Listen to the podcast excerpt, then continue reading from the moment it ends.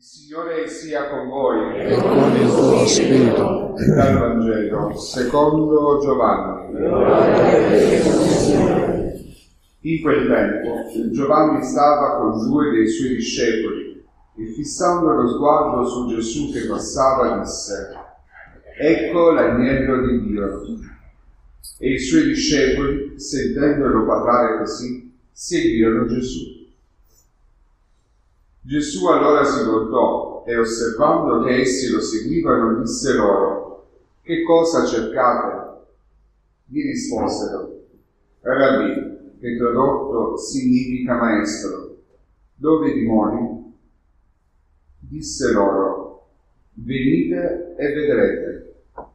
Andarono dunque e videro dove egli dimorava e quel giorno rimasero con lui erano circa le quattro del pomeriggio. Uno dei due che avevano udito la parola di Giovanni e lo avevano seguito era Andrea, fratello di Simon Pietro. Egli incontrò per primo suo fratello Simone e gli disse, abbiamo trovato il Messia, che si traduce Cristo, e lo condusse da Gesù. Fissando lo sguardo su di lui, Gesù disse, tu sei Simone, il figlio di Giovanni. Sarai chiamato Cefa, che significa chiedo. Parola del Signore. Se uno si ponesse criticamente di fronte a questo brano che abbiamo ascoltato, potrebbe chiedersi, ma insomma, alla fine chi era costui? Perché Giovanni lo indica come l'agnello di Dio. Quelli quando lo seguono chied- lo chiamano maestro, poi dicono a Pietro che è il Messia e alla fine eh, scoprono che questa presenza gli sconvolge la vita, gli cambia addirittura l'identità, come succede a quest'uomo, a Simone, che si chiamerà Pietro. Che cosa ci racconta? Innanzitutto questo brano l'ha, scritto qualcuno, lo ha vissuto qualcuno che ormai ha imparato a conoscere Gesù in tutte le modalità che gli si sono offerte seguendolo. All'inizio hanno sentito una cosa sconvolgente. Giovanni il Battista, che stava facendo i battesimi presso il Giordano, quando vede passare Gesù lo indica con, un, con, una, con una denominazione. Ecco l'agnello di Dio. Ma tu sai cosa vuol dire? Quelli lo sapevano. Quando hanno sentito che era l'agnello di Dio, hanno capito che lui era quello che si sarebbe offerto come vittima per loro, perché l'agnello è quello che si sacrifica a Pasqua, è quello che dice l'appartenenza alle promesse del popolo di Israele, è uno, un, una realtà l'agnello che deve offrire il sangue per la salvezza di qualcuno, quindi quello che vedono passare è uno che offrirà il suo sangue per loro, non è uno qualsiasi. Lo hanno compreso? Certo che no. Chi ha scritto queste cose ormai aveva fatto tutta l'esperienza con Gesù e poteva definirlo anche così, ma lì per lì non lo hanno compreso. Vuoi una prova? Tu vieni a messa, segui più o meno con interesse le, le letture, fai tutti i tuoi atti di pietà, rispondi a tutti i responsori, poi a un certo punto il presbitero celebrante alza l'ostia già rotta, già, già dopo la frazione del pane, te la mostra davanti e dice, ecco l'agnello di Dio che toglie il peccato del mondo, cioè che toglie il peccato tuo. Tu quando vedi questa cosa davanti ai tuoi occhi, Capisci di che stiamo parlando? Anche perché dopo un po' te ne nutrirai. E quando te ne nutri, tu sai che ti stai nutrendo non di un pezzo di carne di un uomo qualsiasi, ma ti stai nutrendo della passione del figlio di Dio, della sua morte in vista della resurrezione? Cioè ti stai nutrendo del mistero pasquale nella sua dimensione certamente salvifica, grande, gloriosa, ma anche quella più terribile, quella legata alla sua sofferenza, alla sua morte per te? Beh, questi, dopo averlo seguito, come lui si volta a chiedergli chi cercate, anzi gli risponde che cosa cercate? Eh, qua Gesù veramente è, dolce, no? è tenero, perché quando alla fine degli eventi che lo riguardano, quella notte al Getsemani, verranno le guardie del sommo sacerdote, a loro dirà chi cercate? Che cosa cercate? Uno lo chiede a chi non sa ancora che cosa sta facendo. Chi stai cercando?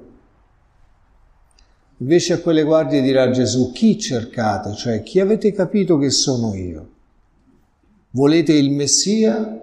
Volete colui che sia il capro espiatorio, colui che si sacrifica per tutti? Che cosa avete compreso? Che cosa cercate? Dice loro per dire vi siete avvicinati, ma sapete con cosa, di che stiamo parlando?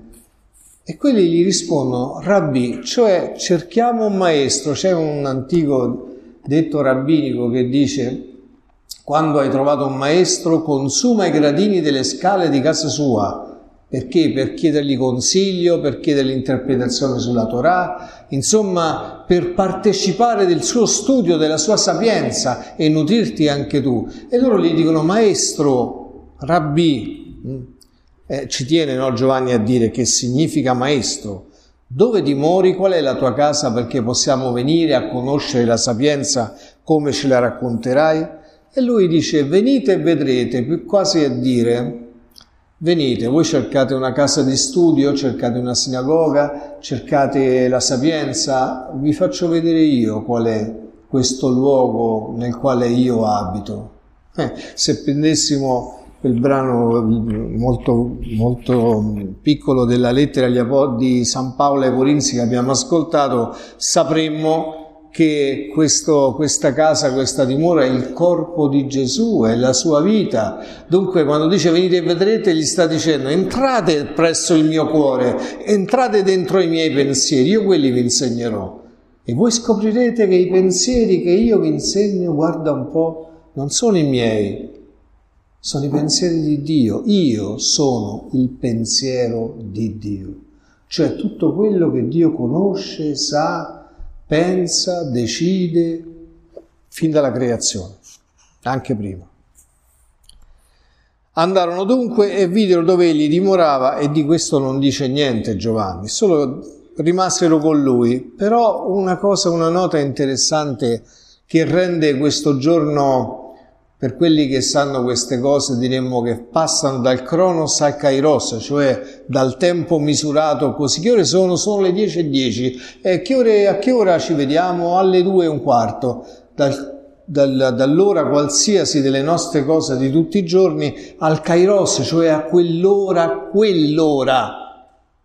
Quell'incidente è avvenuto a quell'ora, la bomba è scoppiata a quell'ora, l'orologio è rimasto fermo lì, a quell'ora non un'ora qualsiasi. Allora Giovanni dice, beh, io mi ricordo, ero giovane, ragazzino quasi, ragazzetto, erano circa le 4 del pomeriggio.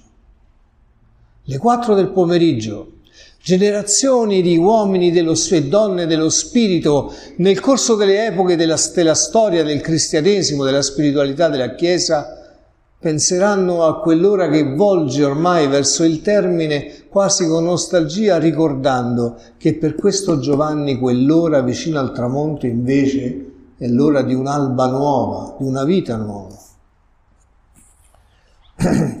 Quando succede questo, uno dei due, Andrea stavolta, non Giovanni l'Evangelista, Andrea va, va subito da suo fratello a dirgli non che abbiamo trovato un maestro, non abbiamo capito chi è l'agnello, gli va a dire abbiamo trovato il Messia, eh, il Messia amico mio. Mi, mi piace dirtelo perché tu stai aspettando l'anticristo, la fine del mondo, che ne so io, Armageddon, eh, le, gli effetti speciali. Questi aspettavano il Messia, sai cosa vuol dire?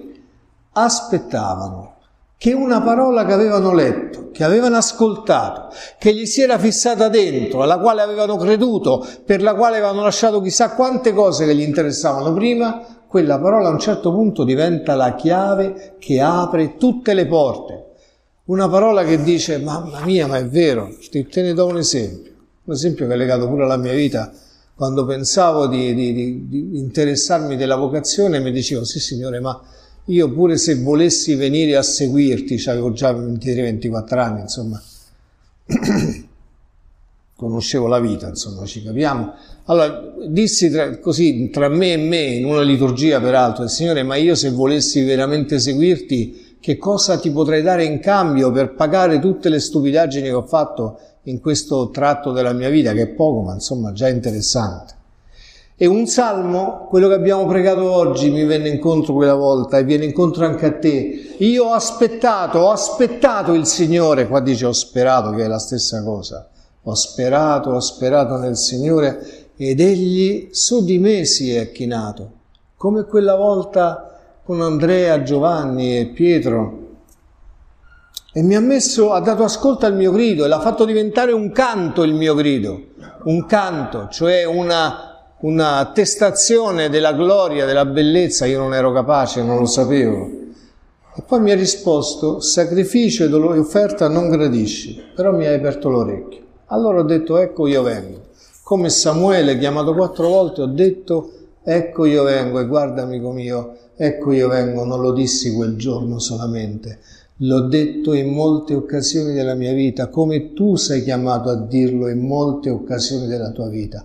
Tu sposato, dimmi, o tu donna sposata, non devi dire molte volte al tuo coniuge, se c'è ancora presso di te, se non se n'è andato con qualcun'altra, non devi dirgli molte volte io ti scelgo, ti ringrazio perché mi scegli, che basta una volta? quella che hai detto forse all'altare, forse al comune, non lo so. Non devi dirlo ancora e ancora. Tu madre che hai visto il tuo figlio crescere no, da quando l'hai partorito, cambiare molte volte e fare scelte qualche volta che tu non hai apprezzato, non hai dovuto dire in modi diversi, in varie occasioni, io ti amo ancora, io ti voglio bene, io voglio farti crescere, anche se quello ormai è già più che maturo. Così è con Gesù. Sì, io ti scelgo ancora. Quattro volte mi hai chiamato come Samuele e io quattro volte, perché non ho capito prima, dico ancora sì, ti scelgo ancora, ti scelsi in quel modo, in quel modo, in quel modo e oggi nella maturità della mia vita io ti scelgo in un modo nuovo, perché so che tu scegli me in un modo nuovo. Amici, questa è una meraviglia possa lo Spirito suggerirti che vuol dire questo nella vita di un uomo. Sai cosa vuol dire? vuol dire che quando poi il Signore viene per sceglierti di nuovo ti dice come ti chiamavi tu fino adesso? Simone di Giovanni? No, tu ti chiamerai Pietro. Cioè tu ti chiamerai in un modo funzionale alla mia missione. Io il verbo voglio costruire su un fondamento. Quale fondamento? Sul fondamento del Colle Vaticano? No, sul fondamento della debolezza di Pietro. Debolezza, amici.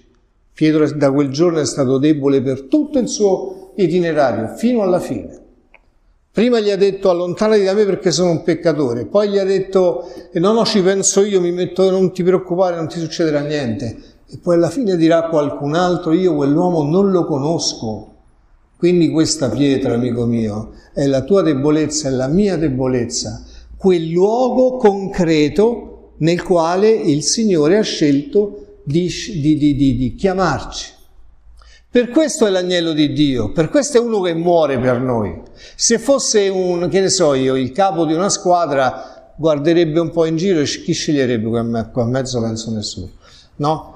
Sceglierebbe gente prestante, giovane, forte, no? Tu faresti così, tu faresti così. Quando devi scegliere cose che ti servono, scegli le migliori. Lui no, siccome è disposto a morire, ci ha scelti come, come eravamo, anche con il nostro peccato, per parlare la nostra vita e dirci ancora e ancora, io non voglio né sacrificio né olocausto. Apri l'orecchio, dirò le mie parole, tu le ascolterai e quelle ti cambieranno i connotati, ti cambieranno la vita, ti chiamerai con un nome nuovo e sarai per me un luogo della manifestazione della volontà dell'Onnipotente. Non è questo che desideri, guarda la Chiesa come provvida madri con te. In questo inizio dell'anno, dopo averti fatto assaporare la bellezza delle, della, della realtà del Natale, delle cose, dell'incarnazione del Verbo, adesso ti dice vieni, io voglio incarnarmi di nuovo, lo farò attraverso la tua vita, interesserò tutti i tuoi giorni, ti cambierò l'esistenza, io vivrò della tua vita, io vivrò nella tua vita. Per questo ti puoi nutrire di questo cibo così santo che tra poco ti raggiungerà con tutta la grazia dell'Onnipotente. Beh, apri il cuore, questo era solo un avvertimento, era solo per dirti vieni e vedi dove abito, poi ti accorgerai che io ho deciso di abitare proprio presso di te. Sia lodato Gesù Cristo. Padre Santo e Misericordioso, Molte volte in molti modi hai parlato ai nostri padri per mezzo dei profeti. In questo tempo hai parlato a noi per mezzo del tuo Figlio. Ce l'hai mostrato come vittima di espiazione per i nostri peccati, come amante della vita, come Maestro e Messia.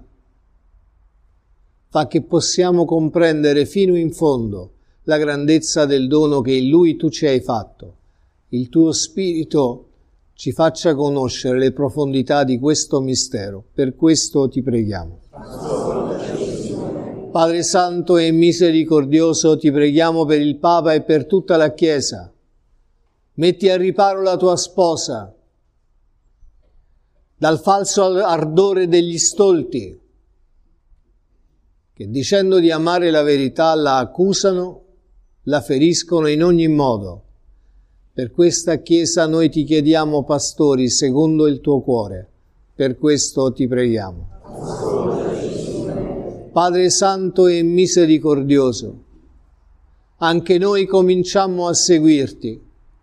Molte volte ci siamo arresi.